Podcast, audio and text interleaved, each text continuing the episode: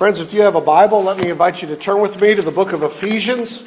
We continue our, our study tonight, now at Ephesians chapter 4, beginning at verse 31 through chapter 5, verse 2. I'm going to actually begin the reading at verse 25, picking up last week's text. This is the follow through on that passage. How does God want Christians to live? Let me invite you to consider that from Acts chapter 4, beginning at verse 25.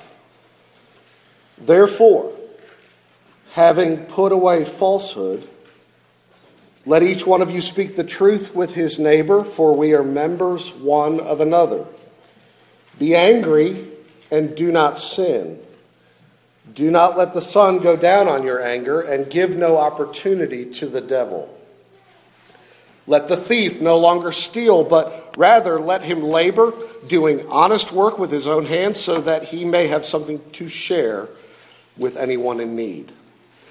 Let no corrupting talk come out of your mouths, but only such as is good for building up, as fits the occasion, that it may give grace to those who hear. And do not grieve the Holy Spirit of God, by whom you were sealed for the day of redemption. Let all bitterness and wrath and anger and clamor and slander be put away from you, along with all malice. Be kind to one another, tender hearted, forgiving one another as God in Christ has forgiven you. Therefore, be imitators of God as beloved children, and walk in love as Christ loved us and gave himself up for us, a fragrant offering and sacrifice to God. Grass withers, flowers fade because of the breath of the Lord blows on them. The grass withers and the flowers fade, but the word of God stands forever. Let's look to the Lord in prayer. Oh, teach us your word, we pray. Speak to us. Humble us. Rescue us. Show us Jesus. Bless us. Make us a blessing. For we ask in Jesus' name. Amen. In the Korean War, a South Korean pastor and chaplain got taken captive by the North Korean communists. And a young teenage soldier, filled with hate, screaming at him, spitting at him, abusing him, was seeking information from this chaplain, which he didn't get when that didn't work. They brought in the chaplain's young son. And this crazed communist teenager pointed a gun at the chaplain's son's head.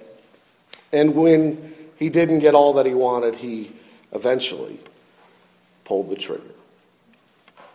And after the war, the chaplain appeared at a military trial of his own son's murderer. And given permission to speak, he addressed the panel of judges and he said, Give this man to me. And I will bring him home and I will train him. And surprisingly, they did that. And so the father accepted a new son, and the son received a new father, and they lived together. And the father trained his son, and the son became a Christian and a pastor like his father. Can you imagine that?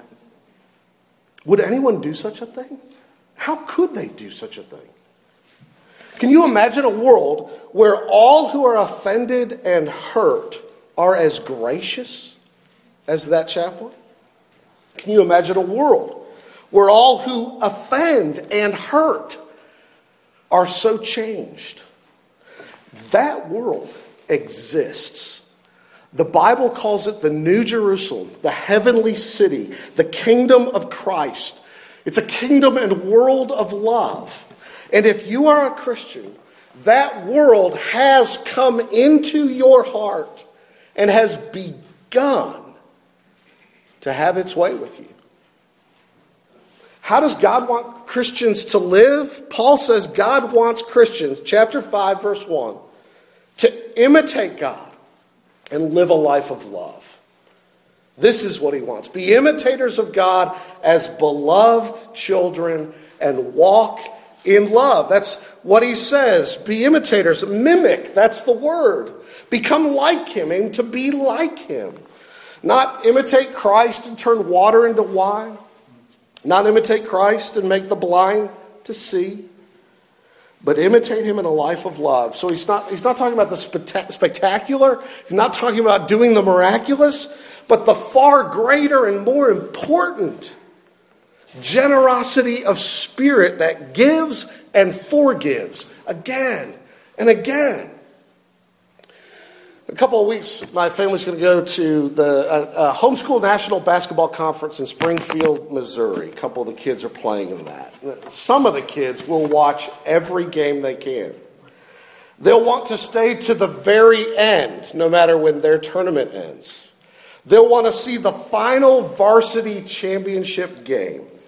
They'll want to watch it for the enjoyment, pleasure of basketball. But they also need to watch it.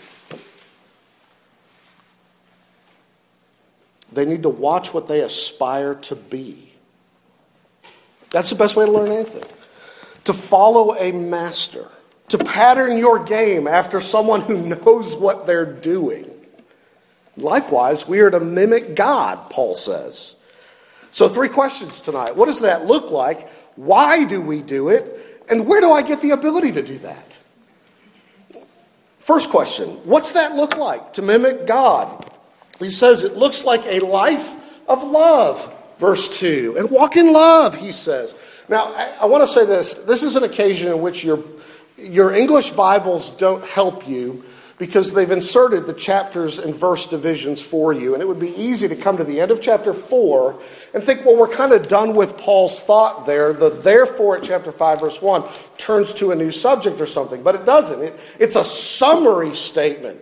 It, Paul is gathering into one thought everything he's been saying since chapter 4, verse 25 at least, about all the ways we're supposed to live. So don't stop your reading at the end of chapter 4 but keep going here. And what is he saying? He's, he's been reminding you of the commandments. We, we talked about this. He's, he's spoken of lying, not, not uh, telling falsehood. That's the ninth commandment. Don't bear false witness, but tell the truth. Then he turned to the eighth commandment, or the sixth first. In verse 26, he, he spoke of not being angry and letting the sun go down on your anger. And anger, as Jesus taught us, emanates from the heart and it expresses itself in murder, and you shall not commit murder is the commandment. But he took it to the heart anger. And then he turns at uh, verse 28 to the eighth commandment you shall not steal. And so what does he say? Well, work hard and make a bunch of money and then be really generous with it. That's kind of what he says. I mean, if the Lord in his providence allows.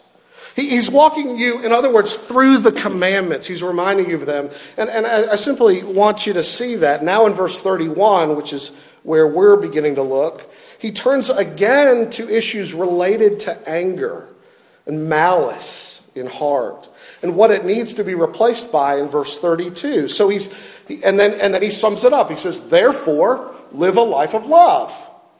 What has he just described? What love looks like in action. In other words, uh, he's watching through some of the Ten Commandments and he's just summing it up and saying, this is what, this is what love is. The law means love. Love means these things. The law, for instance, tells me to work hard so I can have money, possessions, food, and clothing so I can be generous to the needy. That's what love is. Love and law go together, in other words.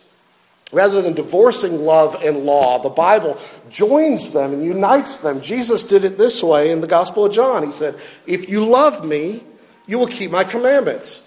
Love and obedience. Put them together. So, love is the calling and law is the detail. Law tells us to act, and love shows us how to act. So, the, so the Ten Commandments, we, we want to say, aren't irrelevant to you. The law isn't irrelevant. It, it humbles you and it drives you to Christ to be saved. If you're a Christian, you've experienced a measure of that. You've been convicted by the fact that you don't keep the law. And you need a Savior, and it pointed you to Jesus to be saved. And Jesus gives you His grace and He makes you new. And His grace then says, now that you're new, the law is the way that you live. Live this way, it's the detail. Don't do this, do this. So at verse 31, he begins with the negative. Here's what love doesn't do love he says, doesn't do these things. Let all bitterness and wrath and anger and clamor and slander be put away with you, along with all malice. He's inviting you to self examine here. Love, he says, is not bitterness or long standing resentment of heart that won't let go of the past. Love doesn't say, I don't care how much they beg, I'll never forgive them. That's not what love does. Love isn't wrathful, it doesn't fly into a rage and a fury. It's not a short fuse waiting to explode, nor is it anger that more settled and seething hostility and disposition. And love, he says, is not clamor. It's a bit of an unusual word for us, but he's just talking about a, a hot temper shouting and yelling, banging away at each other. You ever hear people just yelling at one another? Ever yell at anybody? That's clamor. And love is not slander walking away from that person, we might say, and turning to others and saying, Would you, you want to know who that person is? Can I just tell you a little bit about what that person did to me or said to me and how they offended me and how awful and evil that person is?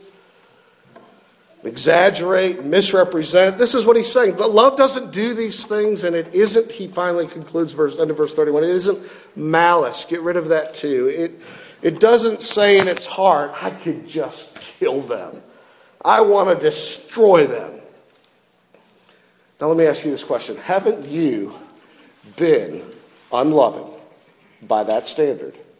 Perhaps even just this week. Perhaps even more than once. Haven't we all, at times, wished to inflict injury or harm or suffering on someone for something they said or did? I may not do it with my hands, but I've done it with my heart and I've said it with my lips, haven't you? Don't we need to be forgiven of these things? And Jesus came to forgive unloving people just like us.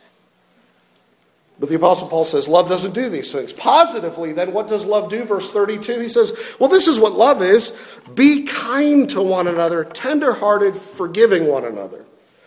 So that he seems to be saying this, you know, when you're on the other side of the equation of verse 31 or 25 to 31, and, and somebody has hurt you or offended you when they didn't tell you the truth, the whole truth, and nothing but the truth. Or they didn't speak in such a way as to build you up, but to tear you down. Or they burst out in anger at you and they let that anger simmer a long time against you or when they stole from you, or, or, or, when they had something you could have used and they hoarded it to themselves. How do you respond to that? When they're bitter and angry and yell at you and slander you, what, what does love do? He says it does three things. It, number one, it, it's kind. So it doesn't duck and run for cover just to avoid this difficult person, this sinful person. Love thinks, what can I do to benefit them, to be a blessing to them, to actually help them? This kindness is patterned on God Himself. He does good even to His enemies. In Luke 6, Jesus said this at verse 35 But love your enemies and do good and lend, expecting nothing in return, and your reward, your reward will be great, and you'll be sons of the Most High, for He is kind to the ungrateful and the evil. This is what God is like, friends.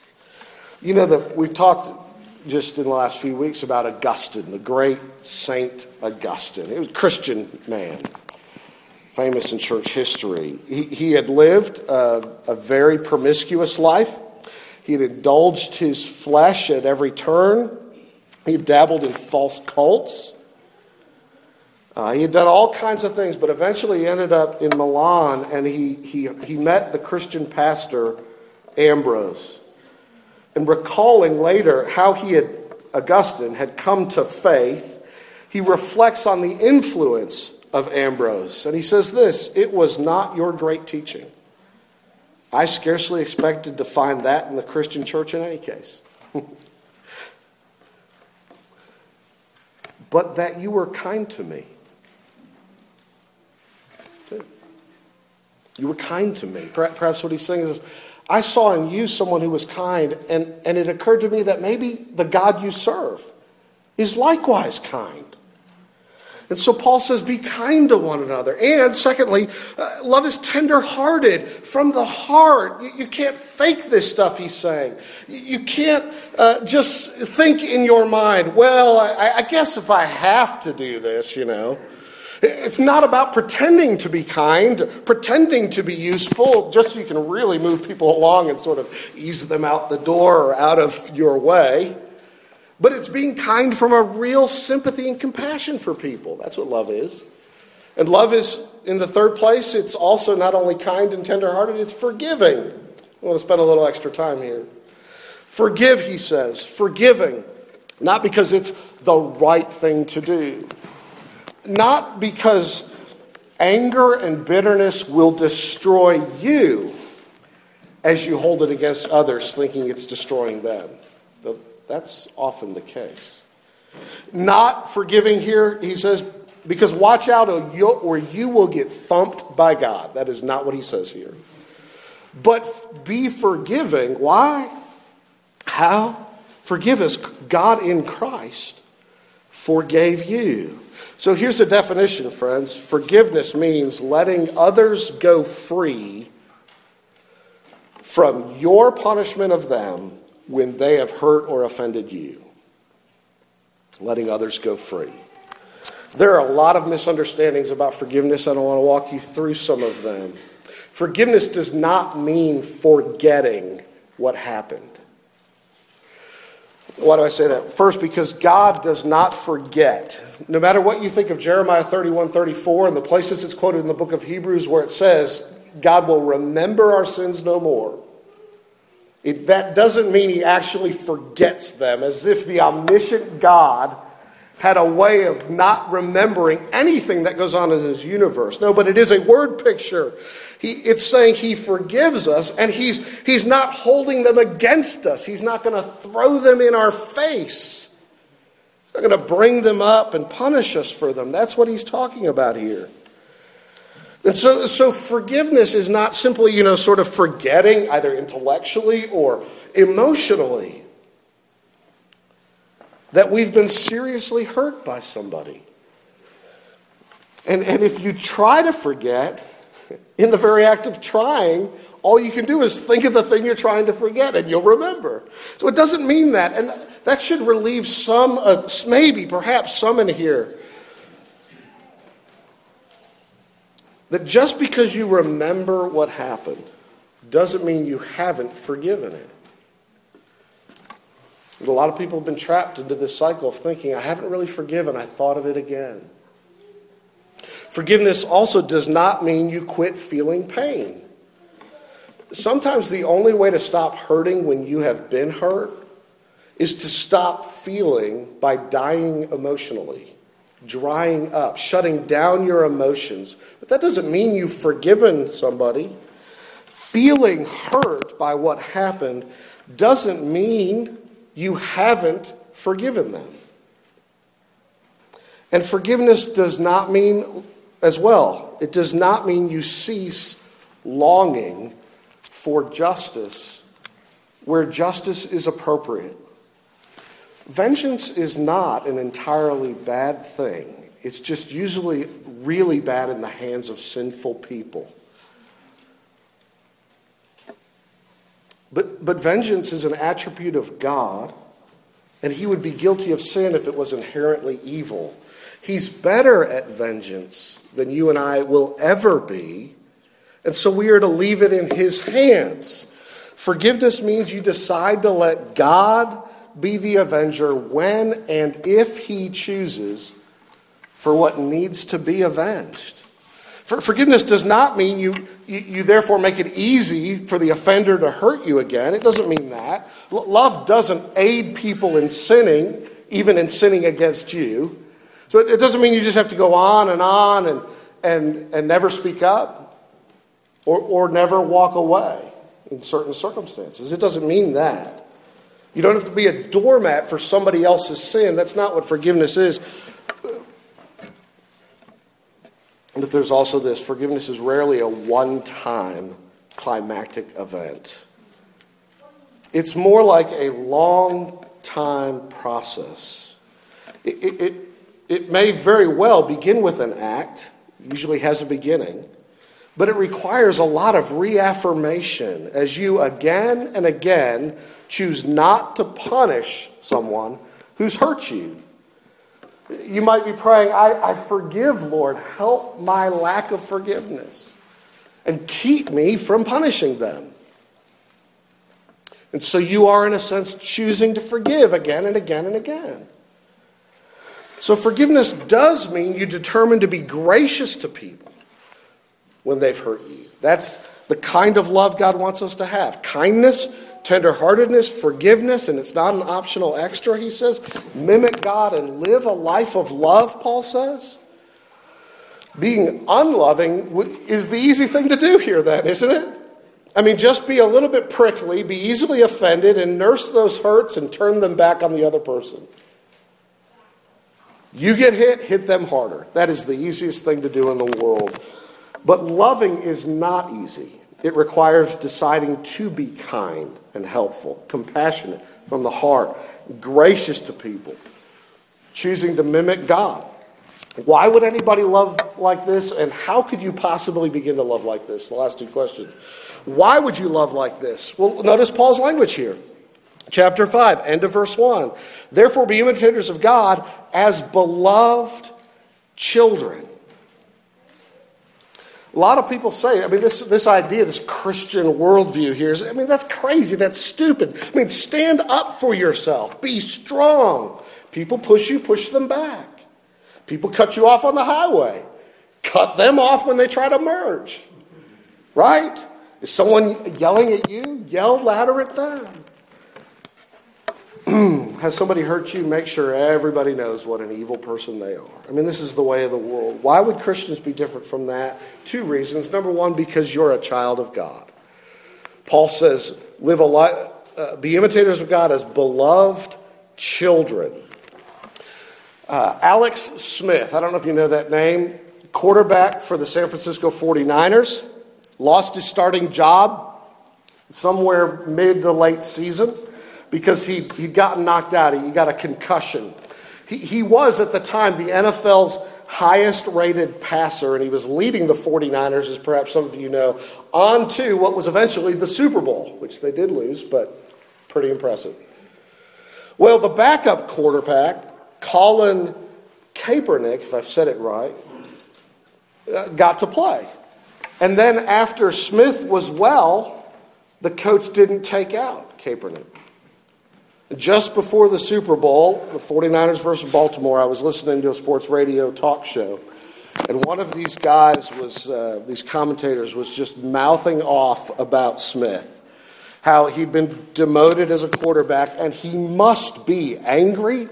He must be spiteful. He must feel in his heart vindictive. And he must be hoping his team loses the Super Bowl. He must be hoping the new quarterback fails just to show everybody what fools the team was to pick this other guy. And of course, the other sports commentator took the other side of the issue. No, this man is a professional. He wants to win the Super Bowl, and they're teammates. He's going to help him. Well, the team did lose the Super Bowl. And the demoted quarterback, Smith, is evidently being traded away.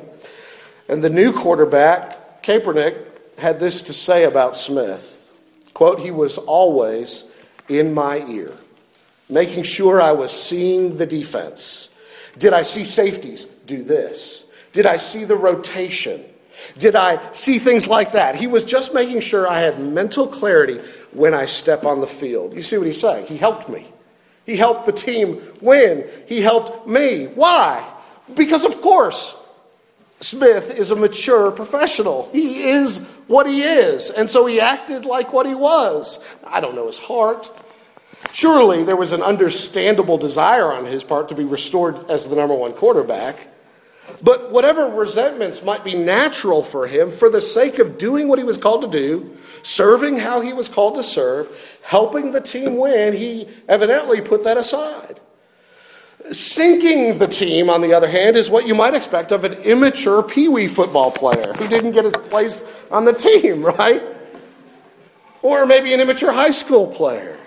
But helping the team is what you might expect of a mature, multi million dollar pro. And likewise, I think the Apostle Paul is saying to us here be, dear Christian, what you are, in fact, and act like what you are. And you are a child of a Father in heaven who is kind and generous and gracious and forgiving. Why would Christians live like this? Because you're a child of this Father. But more than that, end of verse 1. You're a beloved child. Because you're beloved, you're dearly loved children you are already his well beloved children. Already. Walk in love not to gain his approval, not because you have to measure up to the family name, not because you have to love in order to be loved, but love because you already are loved, is what he's saying. Love because you've already been accepted. Dear children, your father is saying to you, I love you. And I want you to be like me. And this is how we live in my house love. That's why Christians are to love like this. That's why. But let's be honest, this is hard. Where do we get the ability to love like this? It's one thing to tell you you ought to do it. Obviously, this is incredibly hard because we have hurts and bitterness is easy. And the only way to avoid being offended in this world and hurt by others is to lock yourself up in a box and never step out of your room. Come out of your protective cocoon and face real people, and real people will disappoint you. Real people will fail you. Welcome to a world populated by people just like you. Fallen, bent on themselves, selfish, vindictive. All trouble between you and another person is an occasion either then to give the devil a foothold to destroy. That was Paul's language back when he said, Do not give the devil a foothold by letting the, by, by letting the sun go down on your anger, by holding on to it, not dealing with it. And so all trouble is either an opportunity to give the devil a foothold to destroy or to give Jesus an opportunity to heal. And either we stew in anger and open a door for the devil, the slanderer, he's called, the destroyer, of people, to stir up trouble and dissension and division and separation. Or we ask Jesus to work kindness and to work tenderheartedness and to work forgiveness and to work love into our hearts, leading to reconciliation. Oh, friends, when we've been hurt by others, either we become more like the devil and hate, full of it, full of hate, or by God's grace, we can become more like Jesus, full of love for the unlovely. Where do I get the resources to do this, to live this? Well, ask yourself this question, I think Paul is saying. How has God treated you? Making the rounds on Facebook these days is a YouTube video of a basketball game between Coronado High School in El Paso, Texas, and some other school. Uh, Mitchell Marcus was a team manager and because of a, a, mental disability, he didn't play the game with the team, but he, he helped on the sidelines. But for the, the last basketball game of the year, the coach let him suit up and wear the uniform and determined to put him in at the end of the game no matter what the score was. And the coach did just that. And as the crowd chanted, Mitchell, Mitchell, his teammates passed him the ball time after time, and he missed shot after shot or he dropped the ball out of bounds. And with just seconds on the clock, Jonathan Montanez, the opposing team's player who was inbounding the basketball, softly called out to Mitchell and softly passed the ball to Mitchell, the opposing player. And in a moment before time expired, Mitchell hit the shot of his career, and the crowd went nuts. When asked why he passed the ball to Mitchell, Jonathan said, I was raised to treat others how you want to be treated. And I want to say to you, Paul is saying that, but he's actually saying far more than that. Not just, wow, look at how that kid treated the other kid. I should be like that. I'd want to be treated like that. And we would. And that, that don't get me wrong, that principle is a biblical principle. It's a good way to live. But Paul, I think, is saying more here. He's saying, treat others the way you have been treated by Jesus. And say to yourself, I'm that kid who missed every shot.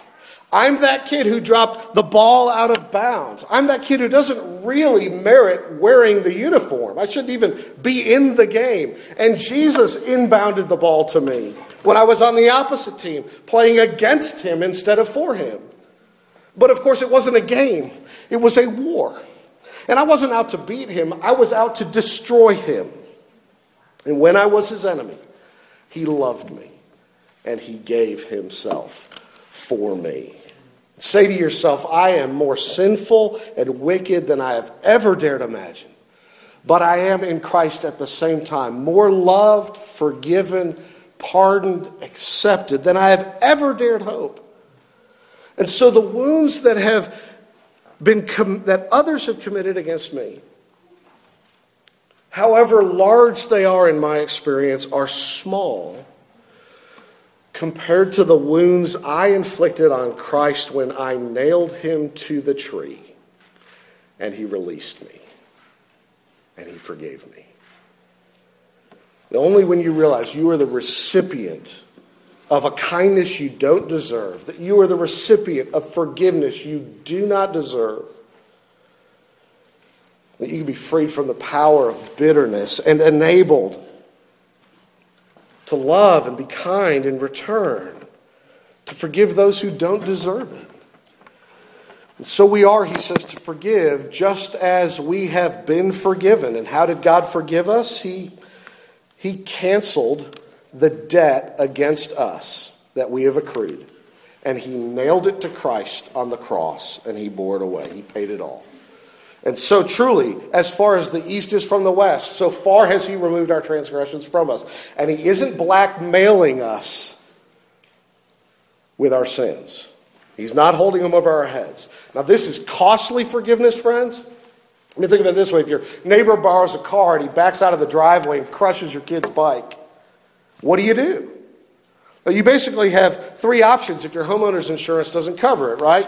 You can pay for a new bike. You can make your neighbor pay for a new bike if he's willing, or the two of you can split the difference. You can share the cost. You can demand that your neighbor pay for it, or you can refuse to let your neighbor pay for it, or you can share it.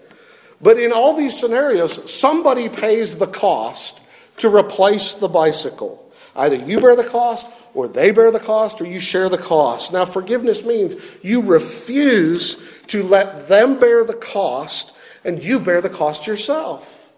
So when somebody hurts you, you refuse to punish them, yourself. You refuse to pay them back for what you think they deserve.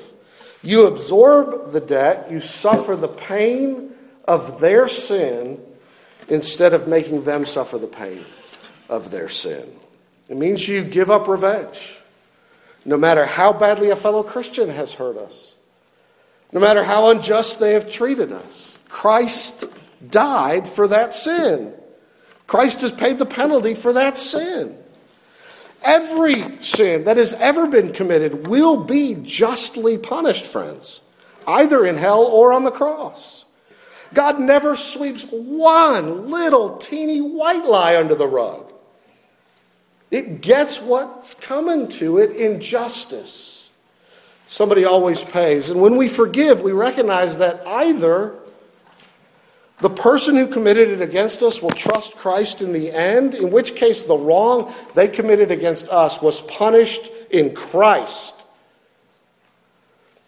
Or they will, in the end, reject a Savior and they will experience what that sin deserves from the hand of God Himself in justice. But every sin will get what's coming to it without you taking revenge.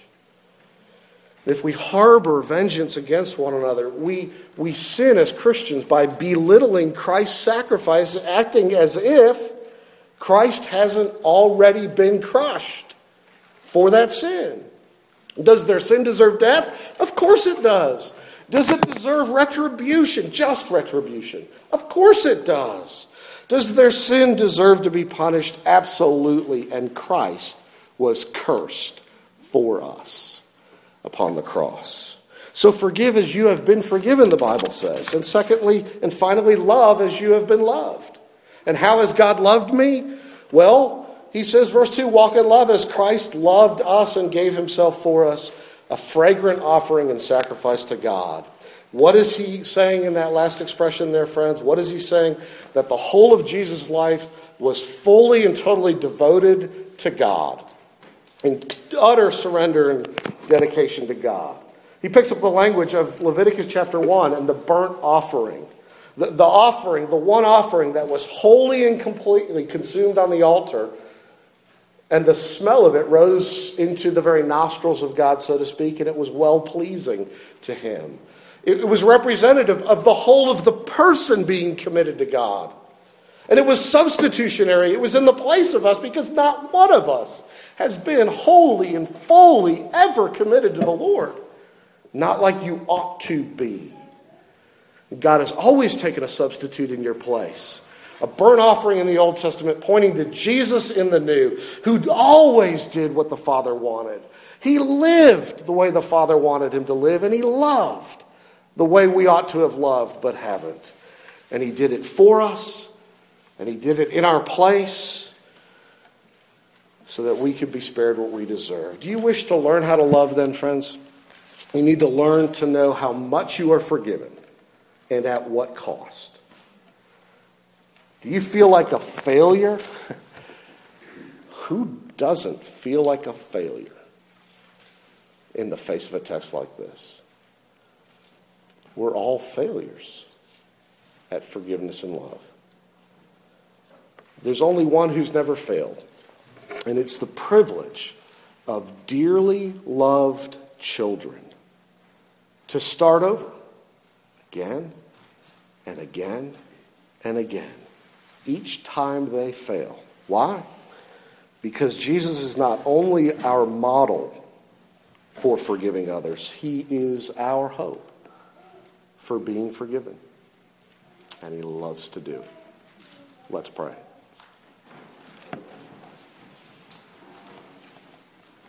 Father in heaven, you know our hearts and our pains, our sorrows and our sins. We pray that you would forgive us and release us and cleanse us. You would heal our wounds. That you would make us more like Jesus. That you would deepen within us our experience and knowledge of the love of Christ. That we would know how wide and long and high and deep is the love of Jesus and abound in that love towards others. We pray it in Jesus' name. Amen.